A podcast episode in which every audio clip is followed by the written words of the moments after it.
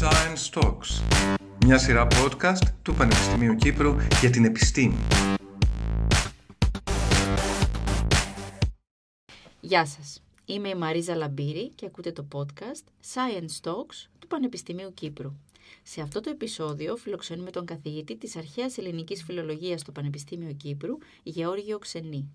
Ο κύριος Ξενής σπούδασε ελληνική φιλολογία στο Πανεπιστήμιο Αθηνών με υποτροφία του Οίκη Ελλάδος, όπου αρίστευσε και πρότευσε μεταξύ των 300 περίπου συμφοιτητών του. Ακολούθως μετεκπαιδεύτηκε στο Πανεπιστήμιο της Οξφόρδης, το οποίο το απένει με την τιμητική διάκριση distinction για την άριστη ακαδημαϊκή του επίδοση.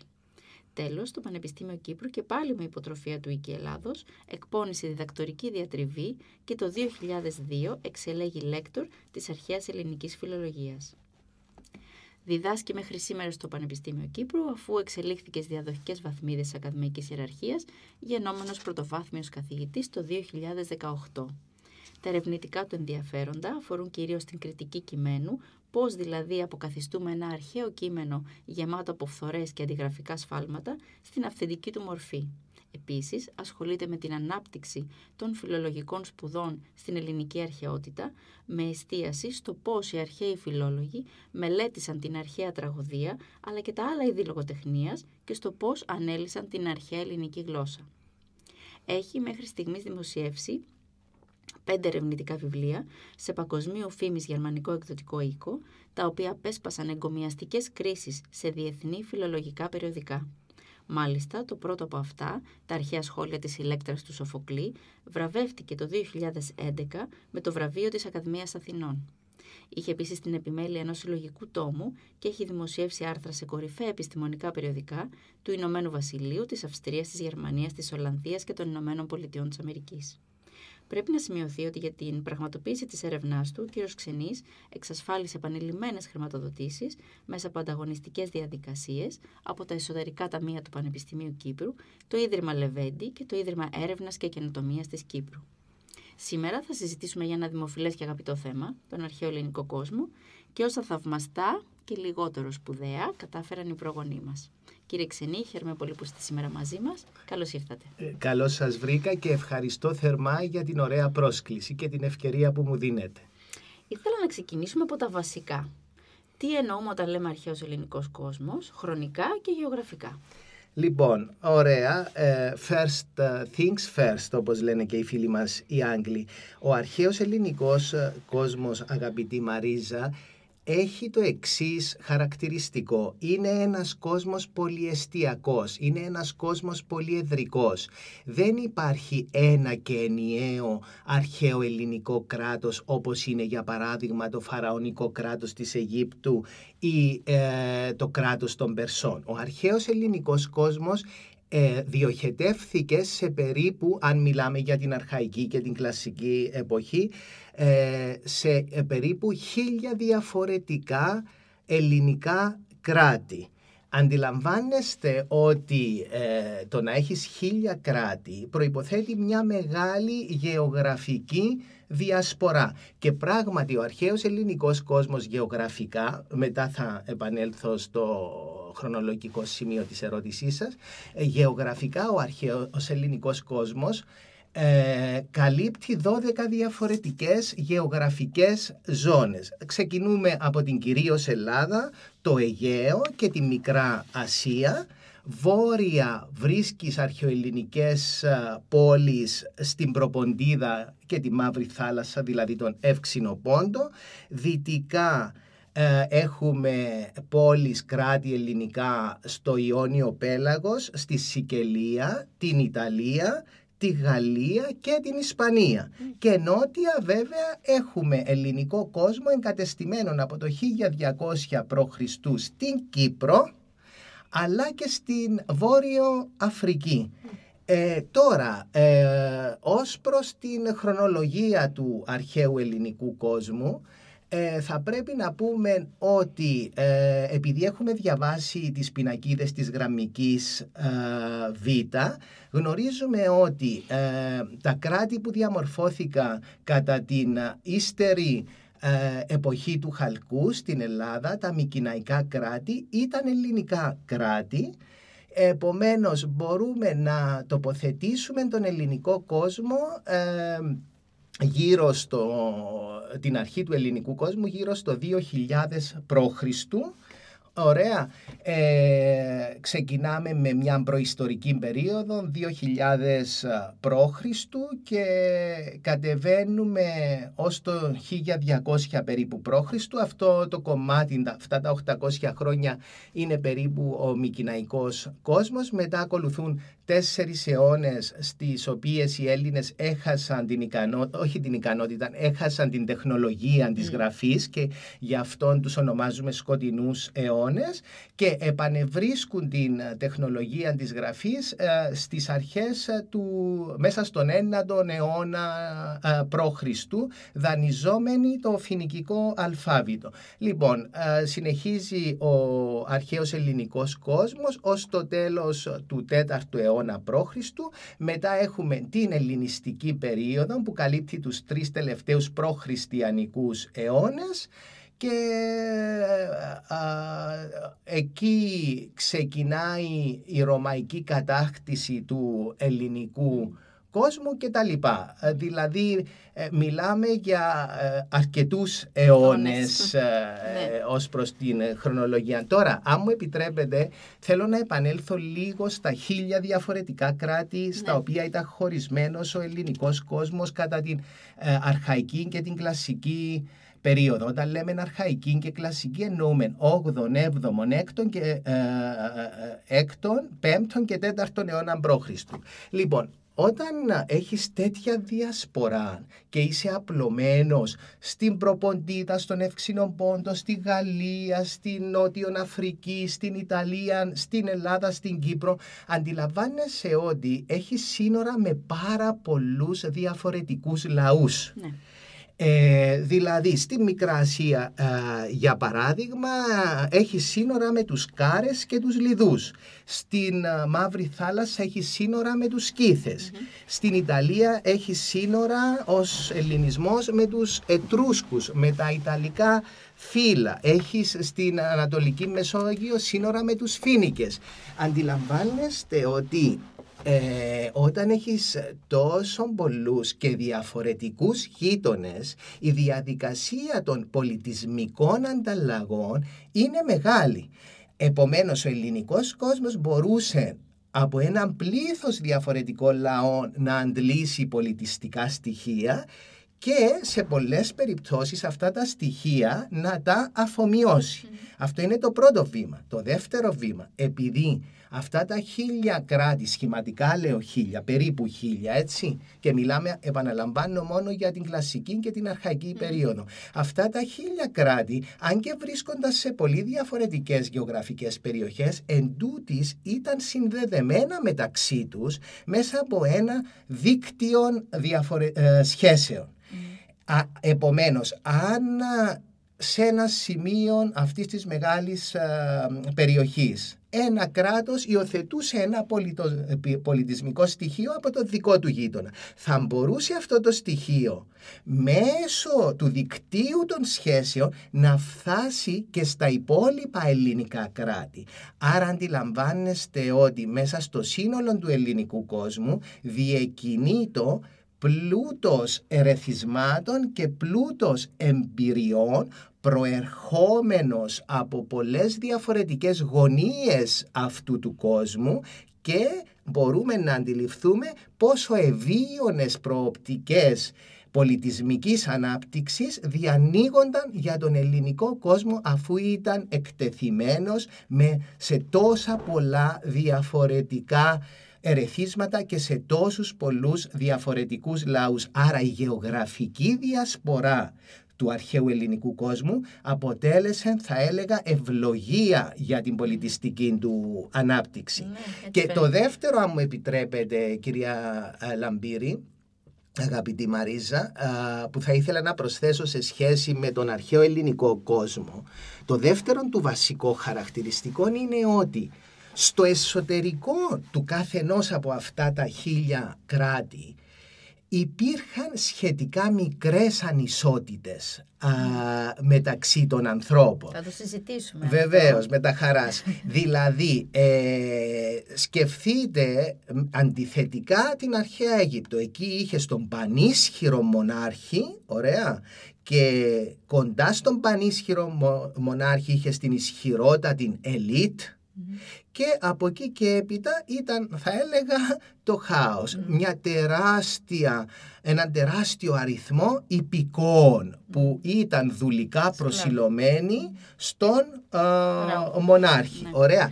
Αντιθέτως, στην, στα αρχαιοελληνικά κράτη υπήρχαν μικρές ανισότητες. Ουδέποτε ε, υπήρχε αυτή η αυστηρή ιεραρχία. Επομένως, ε, υπήρχε ε, στον κόσμο, στους άνδρες βέβαια, οι γυναίκες ε, Ναι, γιατί όπως αυτό, γι' ξέρετε... αυτό σας είπα θα το α, α, συζητήσουμε. ωραία. γιατί μιλάμε για άντρες τώρα μόνο. Ε, ναι, ε, η- η, ε, ο ανδρικός πληθυσμός είχε πάνω κάτω τη δυνατότητα συμμετοχής σε κάποιο βαθμό στην πολιτική εξουσία.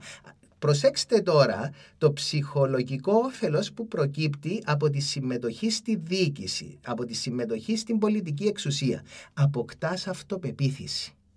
Αποκτάς αυτοπεποίθηση, αισθάνεσαι σημαντικός αφού βλέπεις ότι κατά κάποιον τρόπο η πορεία της κοινότητάς σου βρίσκεται και στα δικά σου χέρια και επομένως αναπτερώνεται το ηθικό σου και αισθάνεσαι έτοιμος ε, να προσφέρεις πράγματα. Επομένως, μέσα από τις μικρές ανισο- ανισότητες προέκυψε η, πο- η πολιτική συμμετοχή ε, ενός ευραίος αριθμού ατόμων. Και μέσα από την πολιτική συμμετοχή οι άνθρωποι αισθάνθηκαν έτοιμοι να δημιουργήσουν. Άλλο είναι να αισθάνεσαι ότι ο μόνος σου ρόλος πάνω στη γη είναι να υπηρετείς τον μονάρχη και άλλο είναι να αισθάνεσαι ότι μπορείς να παρέμβεις με αυτόνομη πολιτική δράση στην κοινότητα. Αντιλαμβάνεστε ότι η ψυχολογία δεν είναι η ίδια. Ένας λαός φιλόδοξος είναι και ένας λαός που μπορεί να δημιουργήσει. Ναι. Αυτά θα έλεγα ότι είναι τα δύο βασικά χαρακτηριστικά κατά την κρίση μου του αρχαίου ελληνικού κόσμου. Τα πολλά κράτη, ο, ο πολυεστιακός χαρακτήρας, ε, η μεγάλη γεωγραφική κλίμακα μέσα στην οποία αναπτύχθηκε και το δεύτερο ότι είναι, ήταν μικρές οι ανισότητες μέσα στο κάθε κράτος. Σχετικά μικρές. σχετικά. Υπήρχαν και εκεί ισχυρότεροι Ναι. και λιγότερο ισχυροί. Ε, αφού με πήγατε στα πόλη, στη, στις πόλεις κράτη, ε, ήθελα να ρωτήσω το εξής. Ε, παράλληλα με την εισαγωγή της δημοκρατίας που μας αναφέρατε, την πρόθεση της φιλοσοφίας, την αριστεία στις τέχνες, κατά την περίοδο 800 με 300 π.Χ., η Ελλάδα πέτυχε μια σημαντική οικονομική άνθηση και η βιβλιογραφία αποδίδει αυτή την άνθηση ακριβώς στην κουλτούρα των δημοκρατικών πόλεων κρατών που πώς, τόσο ωραία μας αναλύσατε. Ωστόσο, πολλές από τις πόλεις κράτη απέτυχαν να αναπτυχθούν περαιτέρω και η τεχνολογική πρόοδος παρέμεινε αργή, η οικονομική άνθηση έληξε μετά την επικράτηση της Μακεδονίας και την επακόλουθη ρωμαϊκή κατάκτηση. Γιατί συνέβη αυτό ενώ είχαν τόσο καλές προοπτικές; Ε, κοιτάξτε, η αλήθεια είναι ότι, ε, όπως σας είπα, η αρχαία Ελλάδα είναι ένας κόσμος ε, ε, πολυεστιακός. Δεν εξελίχθηκαν όλα τα αρχαία ελληνικά κράτη με τον ίδιο ρυθμό. Ε, και δεν είχαν όλα τα αρχαία ελληνικά κράτη το ίδιο πολίτευμα. Η Αθήνα ε, μέσα σε όλα αυτά τα κράτη διαμόρφωσε ως γνωστό το δημοκρατικό πολίτευμα και ε, ε, το πολίτευμα αυτό το εξήγαγε αν θέλετε ή το επέβαλε ε, και στις, α, α, στα κράτη τα οποία ε, ήταν εντεταγμένα στη δική της συμμαχία αλλά και ε, πολλά άλλα κράτη μιμήθηκαν το πολίτευμα των Αθηνών και έγιναν δημοκρατικά. Ε, στο, ε, ε, τα άλλ- άλλα μέρη του αρχαίου ελληνικού κόσμου ε, δεν είχαν το δημοκρατικό πολίτευμα, ήταν, ε, είχαν το ολιγαρχικό ε, πολίτευμα όπου οι πλουσιότεροι ασκούσαν την εξουσία. Πάντα βέβαια έχουμε στο μυαλό μας ότι οι ανισότητες δεν ήταν α, μεγάλες. Επομένως ακόμα α, και στην ολιγαρχία α, μιλούμε για ήπιες μορφές ε, ολιγαρχίας Ε, και επίσης, ε, εκτός από δημοκρατία και ολιγαρχία, το τρίτο πολίτευμα που παρατηρούμε στο αρχαίο ελληνικό κόσμο είναι η βασιλεια Και εδώ έχουμε το εξής. Οι δύο περιφέρειες του ελληνικού κόσμου, δηλαδή στο βορρά η Μακεδονία και στο νότο η Κύπρος, έχουν βασιλικά πολιτεύματα. Ωραία. Άρα ε, τώρα το, σε σχέση με το ερώτημα σας είναι ε, αληθές ότι αν πάρουμε το ισχυρότερο κράτος κατά τον 5ο αιώνα ε, ένα από τα ισχυρότερα κράτη ε, την Αθήνα είναι αληθές ότι η Αθήνα το 404 π.Χ. υπέστη συντριπτική ήττα στον Πελοποννησιακό πόλεμο και βεβαίως για κάποιο χρονικό διάστημα ε, ε, σημείωσε ύφεση στην ανάπτυξή της. Βέβαια, ε, σχετικά σύντομα μπόρεσε να ανακτήσει τις δημιουργικές της δυνάμεις και ακολούθησε ακόμα και τον 4ο αιώνα μια πορεία πολιτιστικής ε, ακμής. Τώρα, ε, ο, όταν δυνάμωσαν οι Μακεδόνες ε, και ανάγκασαν τα υπόλοιπα ελληνικά κράτη να ακολουθήσουν τη δική τους ε, τροχιά, ε, και αυτό συνέβη όπως ξέρετε με τον Φίλιππο τον δεύτερον ε, ε, της Μακεδονίας, τον βασιλιά της Μακεδονίας και, με, και πατέραν του Μεγάλου Αλεξάνδρου. Όταν λοιπόν οι Μακεδόνες άρχισαν να έχουν την πρωτοκαθεδρία στα ελληνικά πράγματα, το κομμάτι του αρχαιοελληνικού κόσμου που ακολουθούσε δημοκρατικά πολιτεύματα άρχισε πράγματι, ε, αναγκάστηκε, όχι άρχισε, αναγκάστηκε πράγματι να εγκαταλείψει ε, τις δημοκρατίες και ε, να ακολουθήσει ολιγαρχικά πολιτεύματα διότι αυτό ήθελαν οι κυρίαρχοι ε, Μακεδόνες. Εκεί μπορείς να πεις ότι ναι, ε, σε αυτές τις περιπτώσεις σημειώθηκε μια κάμψη ε, του, ε, του πολιτισμού αλλά πάλι και αυτόν ήταν βραχύβιο.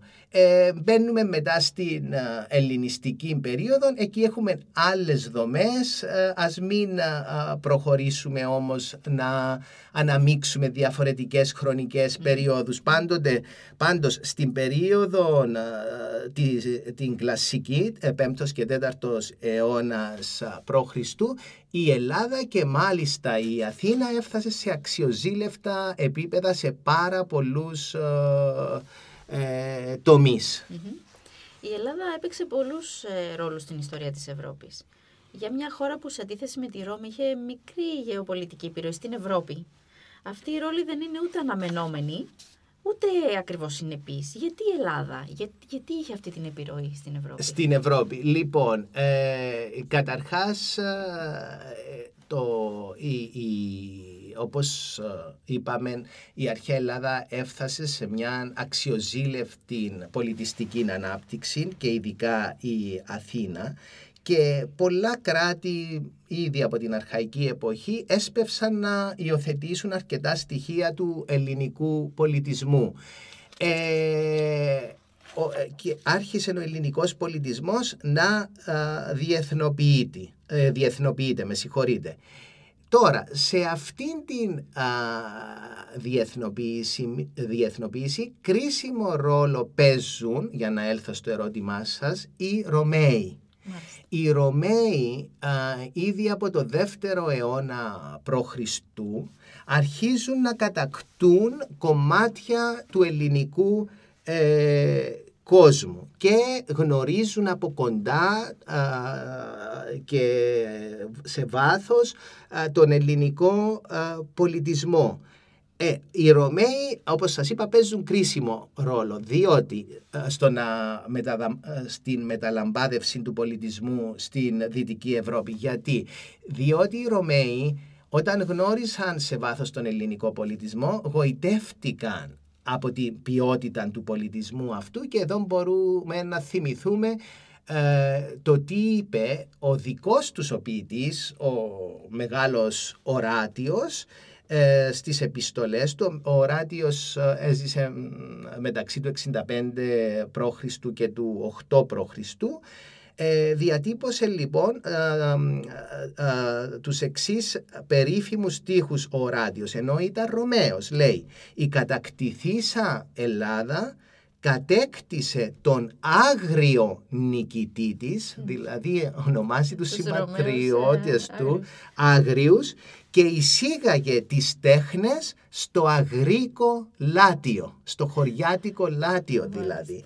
Γκρέκια κάπτα, φέρουμ βικτόρεμ κέπιτ, et artis intulit agresti λάτιο. Ε, λοιπόν, οι, οι Ρωμαίοι, όπως ξέρετε, ε, αντέγραψα σε πάρα πολλά ναι. των ελληνικών πολιτισμών. Υιοθέτησαν πολλά στοιχεία. Υιοθέτησαν πάρα πολλά στοιχεία, υιοθέτησαν, ε, δημιούργησαν τη λογοτεχνία τους ολόκληρη και τη γραμματεία τους ολόκληρη και τη φιλοσοφία τους ολόκληρη κατε, υπό την επίρρεια της ελληνικής σκέψης και της ελληνικής λογοτεχνίας.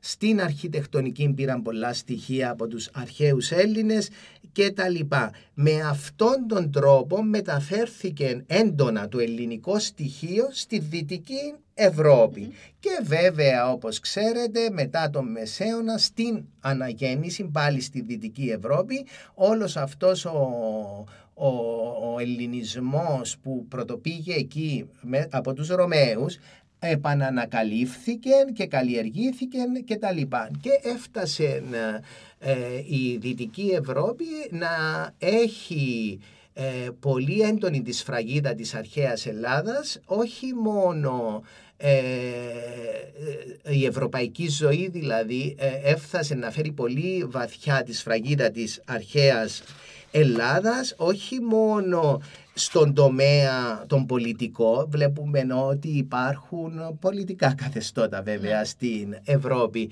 ε, δημοκρατικά με συγχωρείτε καθεστώτα στην ε, Δυτική Ευρώπη. Ε, βέβαια πρέπει να τονίσουμε ότι άλλο η αρχαιοελληνική δημοκρατία και άλλο η νεότερη δημοκρατία, αλλά παρόλα αυτά δημοκρατίες είναι και οι δύο και επομένως η αρχική αντίληψη πάει πίσω στην αρχαία ε, Αθήνα. Επίσης η, η Ευρώπη οφείλει πολλά στην αρχαία Ελλάδα στον τρόπο με τον οποίο αντιλαμβάνεται τη, διαδικασία της επιστήμης. Mm. Η Ευρώπη οφείλει πολλά στην αρχαία Ελλάδα ως προς το ως προς τις φιλελεύθερες αντιλήψεις ε, με τις οποίες ε, ζούμε την ε, προσωπική μας ζωή.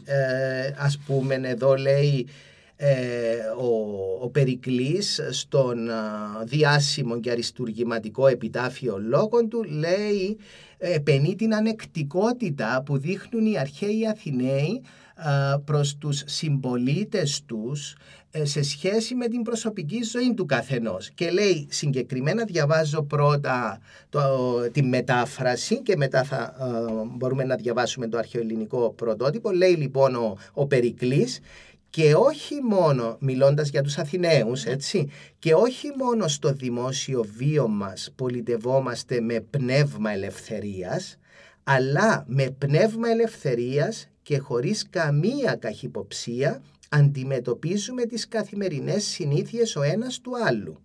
Αν ο συμπολίτης μας κάνει κάτι που εκείνον μεν τον ευχαριστεί, αλλά εμάς όχι, όχι μόνο δεν εξοργιζόμαστε, αλλά ούτε καν με την έκφραση του προσώπου μας δεν υποδηλώνουμε οποιαδήποτε δυσαρέσκεια. Διότι και ένας απλός μορφασμός μπορεί να πληγώσει τον άλλο έστω και αν δεν μπορεί να του προκαλέσει ουσιαστική ζημιά. Ενώ λοιπόν και συνεχίζει, στις μεταξύ μας σχέσεις είμαστε άνετοι και συνεχίζει. Και να το διαβάσουμε και στα αρχαία, ελευθέρως δε τάτε προς το κοινόν πολιτεύομεν και εις την προσιμάς αλλήλους των καθημέραν επιτιδευμάτων υποψίαν. Ούδη οργής των πέλας ή καθιδονήν τη δρά έχοντες, ουδέα ζημίους μεν, λυπηράς δε τη όψη αχθιδώνας προστιθέμενη.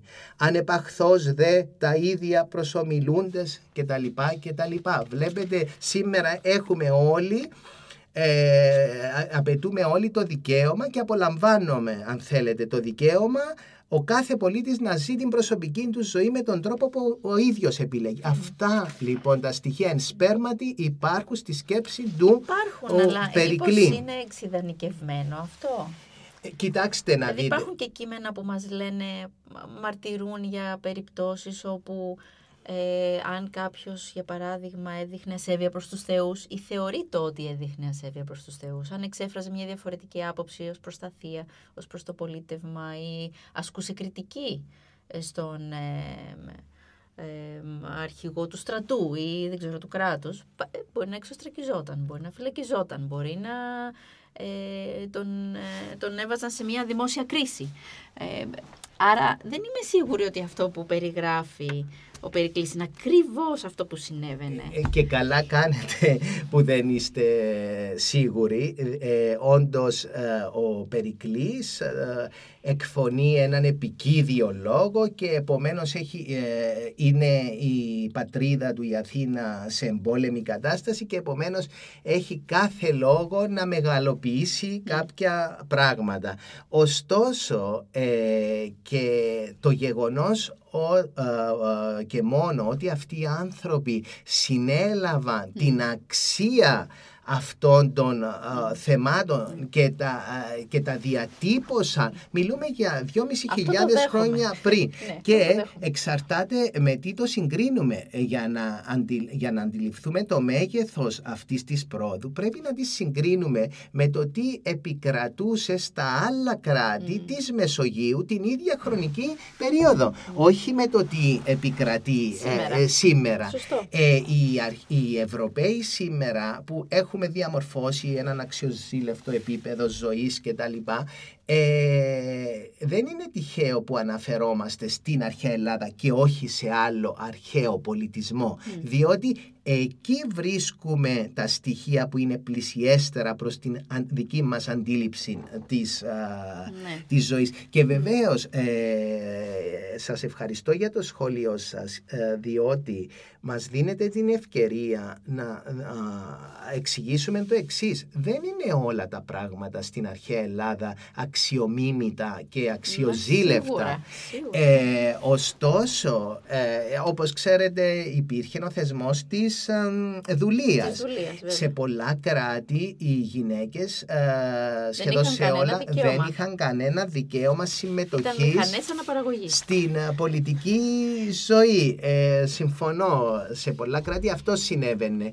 Ε, άρα όταν ε, ε, καλούμε τα παιδιά να μελετήσουν την αρχαία Ελλάδα, δεν τους δίνουμε μόνο ε, τις ωραίες εικόνες της αρχαίας Ελλάδας, αλλά τους δίνουμε και τις αρνητικές Ή δεν θα έπρεπε εικόνες. τουλάχιστον. Ναι, και Ξέρω. τους δίνουμε και τις αρνητικές εικόνες, ε, διότι αυτές οι αρνητικές εικόνες δείχνουν πώς εξελίσσεται ο πολιτισμός, που ήμασταν και που ε, φτάσαμε. Ναι. Και επίσης αυτές οι αρνητικές εικόνες ε, μας βοηθούν, βοηθούν τα παιδιά να καταλάβουν ότι οι ισχύουσες σε μια κοινωνία συνθήκες.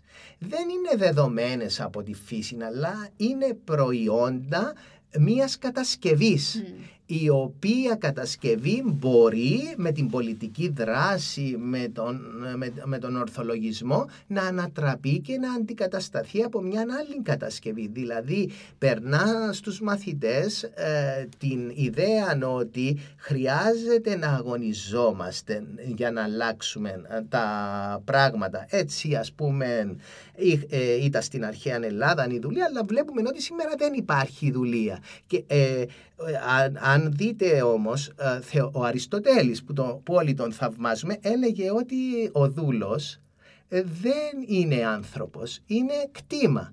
Βλέπετε όμως, και όλοι το ακολουθούσαν αυτό, βλέπετε όμως ότι αποδείχτηκε ότι είναι μια κατασκευή αυτή η ιδέα ότι ο δούλος Ναι. είναι κτήμα. Ναι, Στην και για τη θέση πραγματικότητα... της γυναίκας είχε εκφραστεί ο α- Αριστοτέλης. ακριβώς, έτσι. αρνητικά. Και είχε επηρεάσει πολύ την, ε, τη, τη, τη, την παγκόσμια Ακριβώς, ε, κοινότητα. σκέψη, κοινότητα. Ναι, έχετε, έχετε δίκιο. Λοιπόν, ε, ε, δηλαδή οι- και, οι, αρ- και οι αρνητικές πλευρές της αρχαίας Ελλάδας είναι διδακτικές, διότι μας βοηθούν να καταλάβουμε ότι πολλά πράγματα είναι κατασκευές των ανθρώπων και δεν είναι στοιχεία δεδομένα από τη φύση. Μάλιστα. Πολύ σημαντικό αυτό που λέτε. Και επειδή αναφερθήκατε και στην πορεία άλλων πολιτισμών, Ναι. Ε, εντάξει, είναι φυσικό να μην δίνουμε την ίδια βαρύτητα στην παράλληλη πολι- πορεία άλλων πολιτισμών που άνθησαν την ίδια χρονική περίοδο σε όλο τον κόσμο.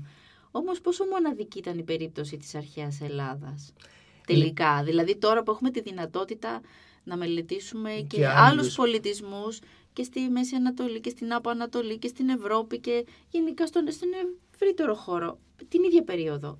Όντως ήμασταν τόσο μοναδικοί; Λοιπόν, Όχι οι- εμείς, η ε, Ελλάδα. ε, η Ελλάδα. ναι, οι αρχαίοι Έλληνες, αρχαίοι οι αρχαίοι Έλληνες.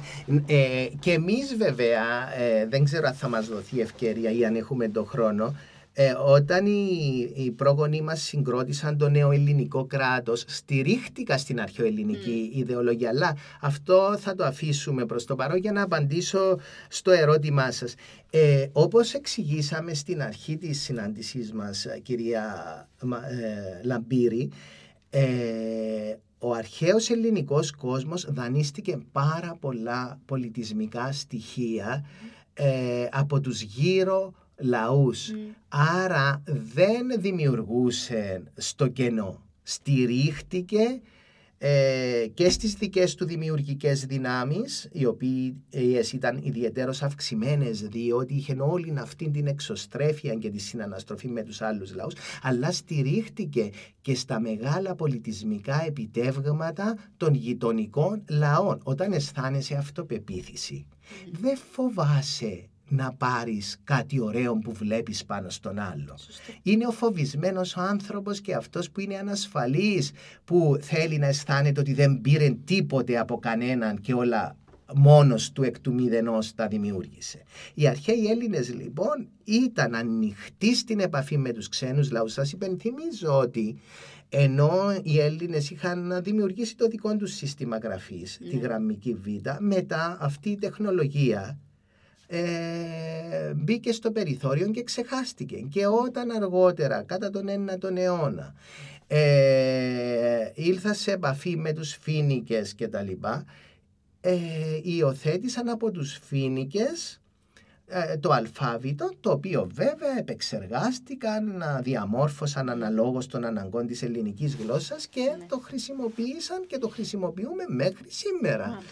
Ε, δηλαδή το ίδιο μας το αλφάβητο με το οποίο γράφουμε τη γλώσσα μας το δανειστήκαμε από τους φίνικες. Άρα ε, στηρί- στηρίχθηκαν οι αρχαίοι Έλληνες πολύ σε αυτά που πήραν από τους αλλά λόγω του ότι ε, ε, από τους γειτονικούς λαούς αλλά λόγω του ότι ήταν ε, διαμορφωμένοι σε πολλά κράτη μικρά με μικρές ε, ανισότητες. Ε, ε, διαμόρφωσα για παράδειγμα ε, τ- ε, τ- τη δημοκρατία. Ε, ε, διαμόρφωσαν ε, αυτόν τον τρόπο σκέψης των ιδιαίτερων των ορθολογικών ε, που λέμε φιλοσοφία.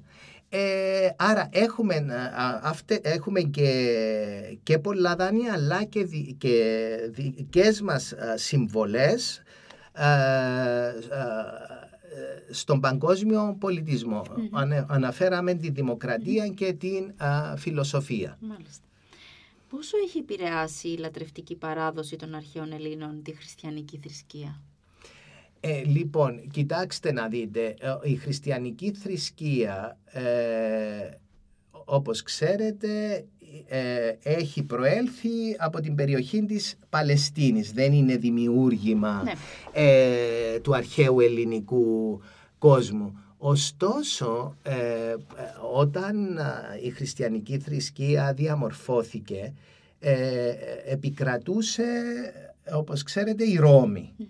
Και μ, ε, οι οι ανατολικές πλευρές της Ρωμαϊκής Αυτοκρατορίας ήταν υπό την πολιτιστική επίδραση του ελληνισμού. Ε, η, η, τότε η ελληνική γλώσσα ήταν η διεθνής γλώσσα σε αυτές τις περιοχές της Ανατολικής ε, Μεσογείου και ε, πολύ μορφωμένοι ε, θεωρούσαν ότι αν δεν μάθουν και την ελληνική γλώσσα δεν τελειοποιείται η μόρφωσή τους.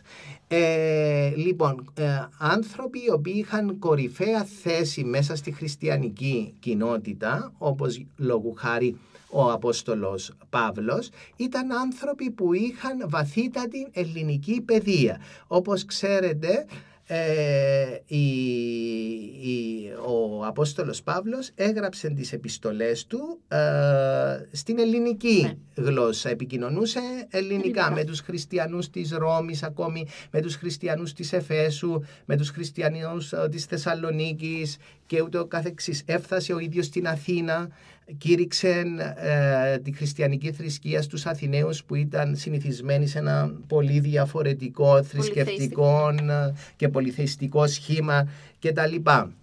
Ε, ε, κάποια στιγμή λοιπόν ε, τα Ευαγγέλια γράφτηκαν, κάποια από τα Ευαγγέλια γράφτηκαν στην ελληνική γλώσσα σχετικά το μεγαλύτερο μέρος της, Ελληνι... της Καινής Διαθήκης που είναι το καταστατικό κείμενο του χριστιανισμού τα η... αυτή η συλλογή διότι η Καινή Διαθήκη είναι μια συλλογή από 27 κείμενα έτσι. Λοιπόν ε, το μεγαλύτερο μέρος αυτής της συλλογής γράφτηκε στην ελληνική γλώσσα και αργότερα όταν προέκυψαν οι αιρέσεις ε, οι πατέρες της Εκκλησίας που ανέλαβαν να οριοθετήσουν την πίστη της Εκκλησίας για να την προστατεύσουν από αλλοιώσεις και τα λοιπά, ε, ήταν εκπαιδευμένοι ε, με τις ελληνικές κατηγορίες σκέψεως και με την ελληνική φιλοσοφία. Γι' αυτό βοήθησε η ελληνική φιλοσοφία και η ελληνική γλώσσα στην επέκταση του χριστιανισμού και στην θεμελίωση, θεμελίωση με των δογμάτων του χριστιανισμού. Άρα βλέπουμε ότι οι αρχαίοι Έλληνες αν και προέρχονται από ένα πολυθεϊστικό σύστημα, σιγά σιγά το εγκαταλείπουν και σταδιακά υιοθετούν το, μονοθεϊστικό. Το, το, μονοθεϊστικό, το χριστιανικό σύστημα και βλέπουμε ότι και η γλώσσα των Ελλήνων αλλά και η φιλοσοφία των Ελλήνων βοηθούν τη νέα θρησκεία να, να σταθεί στα πόδια της και να διατυπώσει τα δόγματά της με ακρίβεια και πληρότητα. Ε, δηλαδή βλέπουμε δι, μία αλληλοπεριχώρηση μεταξύ δύο διαφορετικών πολιτισμικών μεγεθών του ελληνισμού και του χριστιανισμού που ε, ε, έρχεται από ό,τι είπαμε προηγουμένως από την πλευρά και είναι γνωστό της Παλαιστίνης. Ναι. Μια δημιουργική όσμωση των δύο μεγεθών. Ναι. Νομίζω θα συμφωνήσετε με αυτό που διάβασα πρόσφατα ότι η πρωτοκαθεδρία των Ελλήνων στον κανόνα της δυτικής λογοτεχνίας δεν είναι ούτε ατύχημα, ούτε αποτέλεσμα μιας απόφασης που επιβλήθηκε από κάποια ανώτερη αρχή. Είναι απλώς μια αντανάκλαση της εγγενούς αξίας του υλικού, της απόλυτης πρωτοτυπίας και λαμπρότητάς του. Ε, κοιτάξτε, είναι αλήθεια ότι μετά την αναγέννηση πλέον το ελληνικό στοιχείο διαδόθηκε για τα καλά στην Δυτική Ευρώπη και ε, εδρεώθηκε μέσα στα πανεπιστήμια και τα λοιπά. Για παράδειγμα, το Πανεπιστήμιο της Οξφόρδης διδάσκει αρχαία ελληνικά εδώ και 500 χρόνια, εδώ, και, πέντε, σήμερα, ναι. ε, ε, εδώ και πέντε αιώνες. Εντάξει, εμείς βέβαια επειδή ήμασταν υπό Οθωμανική ε, κατοχή, ε, το Πανεπιστήμιο Αθηνών το ιδρύσαμε το 1834. Από τότε διδάσκονται στο Πανεπιστήμιο Αθηνών τα αρχαία ελληνικά. Η, η, η Αγγλία τα διδάσκει πολύ περισσότερα ε, χρόνια. Ε, το Cambridge το ίδιο, η Σορφόνη είναι, είναι εδρεωμένη κατάσταση ε, η μελέτη της αρχαίας Ελλάδας στην Ευρώπη αλλά και ευρύτερα στον κόσμο. Τώρα Τώρα ε, τα αρχαία ελληνικά άρχισαν να αποκτούν διάδοση και στην Κίνα. Α, μάλιστα. Και στην Κίνα και μιλάμε για ένα δισεκατομμύριο ανθρώπων. Εάν εδρεωθεί αυτή η διάδοση στην Κίνα αντιλαμβάνεστε ότι το μέλλον των κλασικών σπουδών διαγράφεται λαμπρό. Ήδη γνωρίζω συναδέλφους που πάνε στην Κίνα για διαλέξεις και λειτουργούν εκεί προγράμματα κλασικών σπουδών. Πού οφείλεται αυτή η άνθηση; Ε, ε, λοιπόν, στο ότι πράγματι η, η αρχαία Ελλάδα έχει να σου προσφέρει μια αξιοθαύμαστη λογοτεχνία, μια αξιοθαύμαστη ε, ε, φιλοσοφία, έχει υπέροχη αρχιτεκτονική κτλ. Αλλά σε σχέση με αυτό που διαβάσατε, το κλειδί βρίσκεται στην αναγέννηση.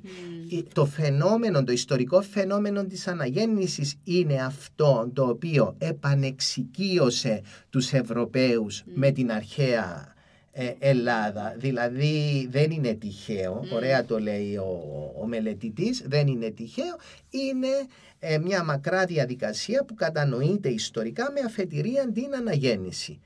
Και πιο πίσω, αν θέλουμε, θα αναφέρουμε πάλι τους Ρωμαίους. Οι ναι. Ρωμαίοι ήταν το κλειδί στη μεταφορά του ελληνικού στοιχείου ε, προς την Δύση. Αναφερθήκαμε αρκετά και στο δημοκρατικό πολίτευμα. Ναι. Ε, ο εντοπισμός στοιχείων με βασικές ομοιότητες και διαφορές μεταξύ των Αθηναϊκών και των σύγχρονων δημοκρατικών αρχών και πρακτικών είναι αρκετά σημαντικός, νομίζω, για να καταλάβουμε καλύτερα τι συνέβαινε. Ε, η δημοκρατία, όπως την καταλαβαίνουμε σήμερα, έχει σίγουρα ουσιαστικές διαφορές από την απαρχή της στην αρχαία Ελλάδα. Θέλετε να μας πείτε λίγο ποιες είναι αυτές οι διαφορές; Ναι, βεβαίως. Ε, η πιο βασική διαφορά είναι ότι οι σημερινές δημοκρατίες είναι αντιπροσωπευτικές. Στην αρχαία, θα, θα σας πω πώς λειτουργούσε η δημοκρατία στην αρχαία Αθήνα για να αντιληφθούμε όλη τη διαφορά. Εκεί κάθε άτομο το οποίο ήταν άνω των 18 ετών ήταν ε, άνδρας.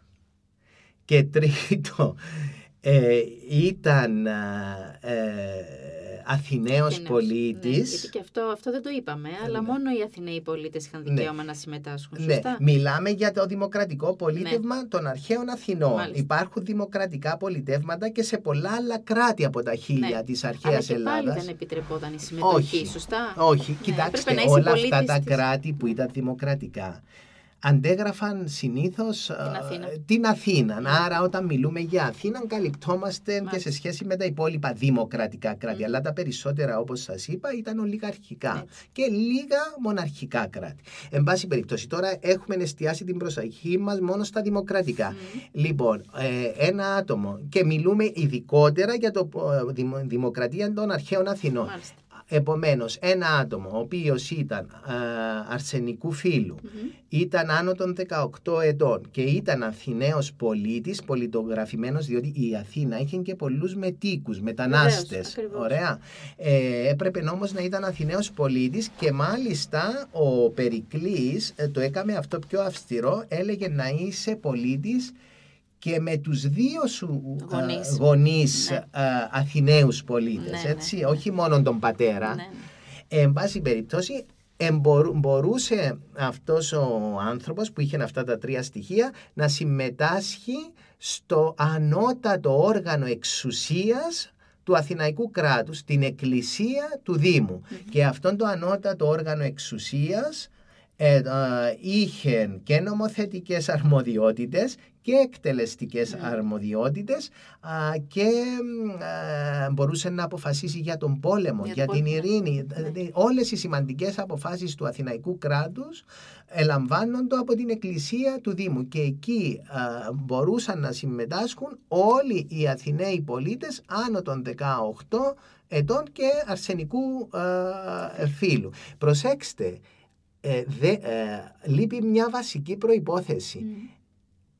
Δεν εξέταζαν το ύψος του, πε- των α, περι- περιουσιακών του Την κοινωνική στοιχείων θέση. Ναι. και την κοινωνική θέση. Μπορούσε κάποιος φτωχός, μπορούσε κάποιος κοινωνικά άσημος να μπει μέσα στην εκκλησία του Δήμου. Αυτό ήταν αδιανόητο για τα πολιτικά δεδομένα του αρχαίου κόσμου. Δηλαδή να μην ελέγχουν πόσα χρήματα έχεις. Ε, γι' αυτό λέ, θαυμάζουμε την α, δημοκρατία και τα λοιπά. Λοιπόν, ε, επομένως μπορούσε να συγκεντρωθεί στην εκκλησία του Δήμου για να συζητηθούν ε, τα θέματα α, ένας αριθμός ε, 6.000 ατόμων, 7.000 ατόμων. Αντιλαμβάνεστε, σήμερα δεν μπορεί να γίνει αυτό το πράγμα και λειτουργούμε με βάση την, ε- την αρχή της αντιπροσωπευτικής Ναι, ναι. ε, δημοκρατίας. Ε, α, άλλη διαφορά είναι ότι αποκλείονταν οι γυναίκες ενώ σήμερα ασφαλώς και δεν αποκλείονται ε, μη- αλλά ε, και πάλι ε, α, α, τα πολιτικά δικαιώματα των γυναικών θα πρέπει για να τα κατανοήσουμε να τα εντάξουμε σε μια ιστορική προοπτική. Οι γυναίκες πότε για πρώτη φορά να απέκτησαν δικαίωμα ψήφου κτλ. Είναι τα τελευταία χρόνια. Ναι, βέβαια. Ε, άρα είναι υπερβολικό να ζητήσει από την αρχαία Ελλάδα ε, να ναι, είχα... δεν ξέρω. δεν ξέρω αν συμφωνώ. Ε, όχι, εν, εννοώ, δεν λέω ότι καλά το έκαναν. Ναι, ναι, Απλώς σου λέω καταλαβαίνω. ότι ε, οι, ο- ο- οι άνθρωποι χρειαστήκαμε καιρό να αναγνωρίσουμε βασικές αλήθειες. Αυτό. Ναι, αυτό. σε αυτό το Ναι. σημείο δεν μας άνοιξε τα μάτια η Όχι. αρχαία Ελλάδα. Αυτό, Αυτό θα πρέπει περιμέναμε να... περισσότερα. Ε, από εντάξει, ανθρώπους ναι. που ασχολούνταν με τη διανόηση, με την ισότητα, με μεγάλες ιδέες, Ναι. με τη φιλοσοφία του κόσμου, την Ακριβώς. ύπαρξη του ανθρώπου, τον ορισμό του άλλου. Μ, Ε, ε, απέκλεισαν από όλες αυτές τις ιδέες τις γυναίκες. Ναι, Και, ε, ναι. και αυτό ήταν λίγο απογοητευτικό. Μπορούμε να κάνουμε άλλη εκπομπή ειδικά για τον ρόλο της γυναίκας στην αρχαία Ελλάδα και να τον εξετάσουμε σε πολλά πεδία για να μιλήσουμε ε, με πιο, Ευχαρίστως. πάνω σε μια πιο στερεή ε, βάση. Ναι, Ευχαρίστως. ωραία. Είναι ένα από, τα σημεία στα, ένα από τα σημεία στα οποία η αρχαία Ελλάδα δεν είναι αξιομίμητη. Ναι. Ωραία. Ε, συμφωνώ. ωραία. Σας ευχαριστώ πολύ για αυτή την πολύ ενδιαφέρουσα συζήτηση και που ήσασταν σήμερα εδώ μαζί μας. Εγώ ευχαριστώ για, το, για τη συζήτηση αυτή. Ε, πρέπει να σας πω ότι παρακολουθώ όλα τα podcast που δημιουργείτε και ε, ε, είναι, ε, εν, χωρίς διάθεση κολακίας, είναι ένας χώρος από τον οποίο μαθαίνεις και από τον, με τον οποίο προβληματίζεσαι. Ναι. Συγχαρητήρια για αυτή τη σειρά εκπομπών και εύχομαι να σας ξαναδούμε. Κι εγώ. Ωραία. Σε αυτό το podcast φιλοξενήθηκε ο καθηγητής της αρχαίας ελληνικής φιλολογίας στο Πανεπιστήμιο Κύπρου, Γεώργιος Ξενής. Είμαι η Μαρίζα Λαμπύρη. Ευχαριστώ που μας ακούσατε. Για να ακούτε τα επεισόδια της σειράς Science Talks, εγγραφείτε στα podcast Science Talks στο Spotify ή τα Google Podcasts. Οι εκπομπές μεταδίδονται επίσης κάθε Τρίτη και Πέμπτη από τον UCY Voice 95,2.